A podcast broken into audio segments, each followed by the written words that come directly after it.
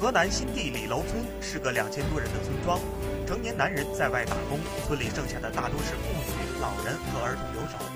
打牌或者看电视成为他们为数不多的娱乐活动。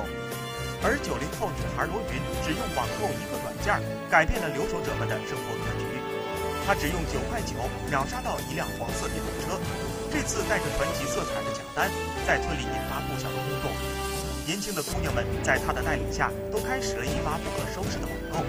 她们组建了一个又一个群，只要有优惠活动就相互分享秒杀。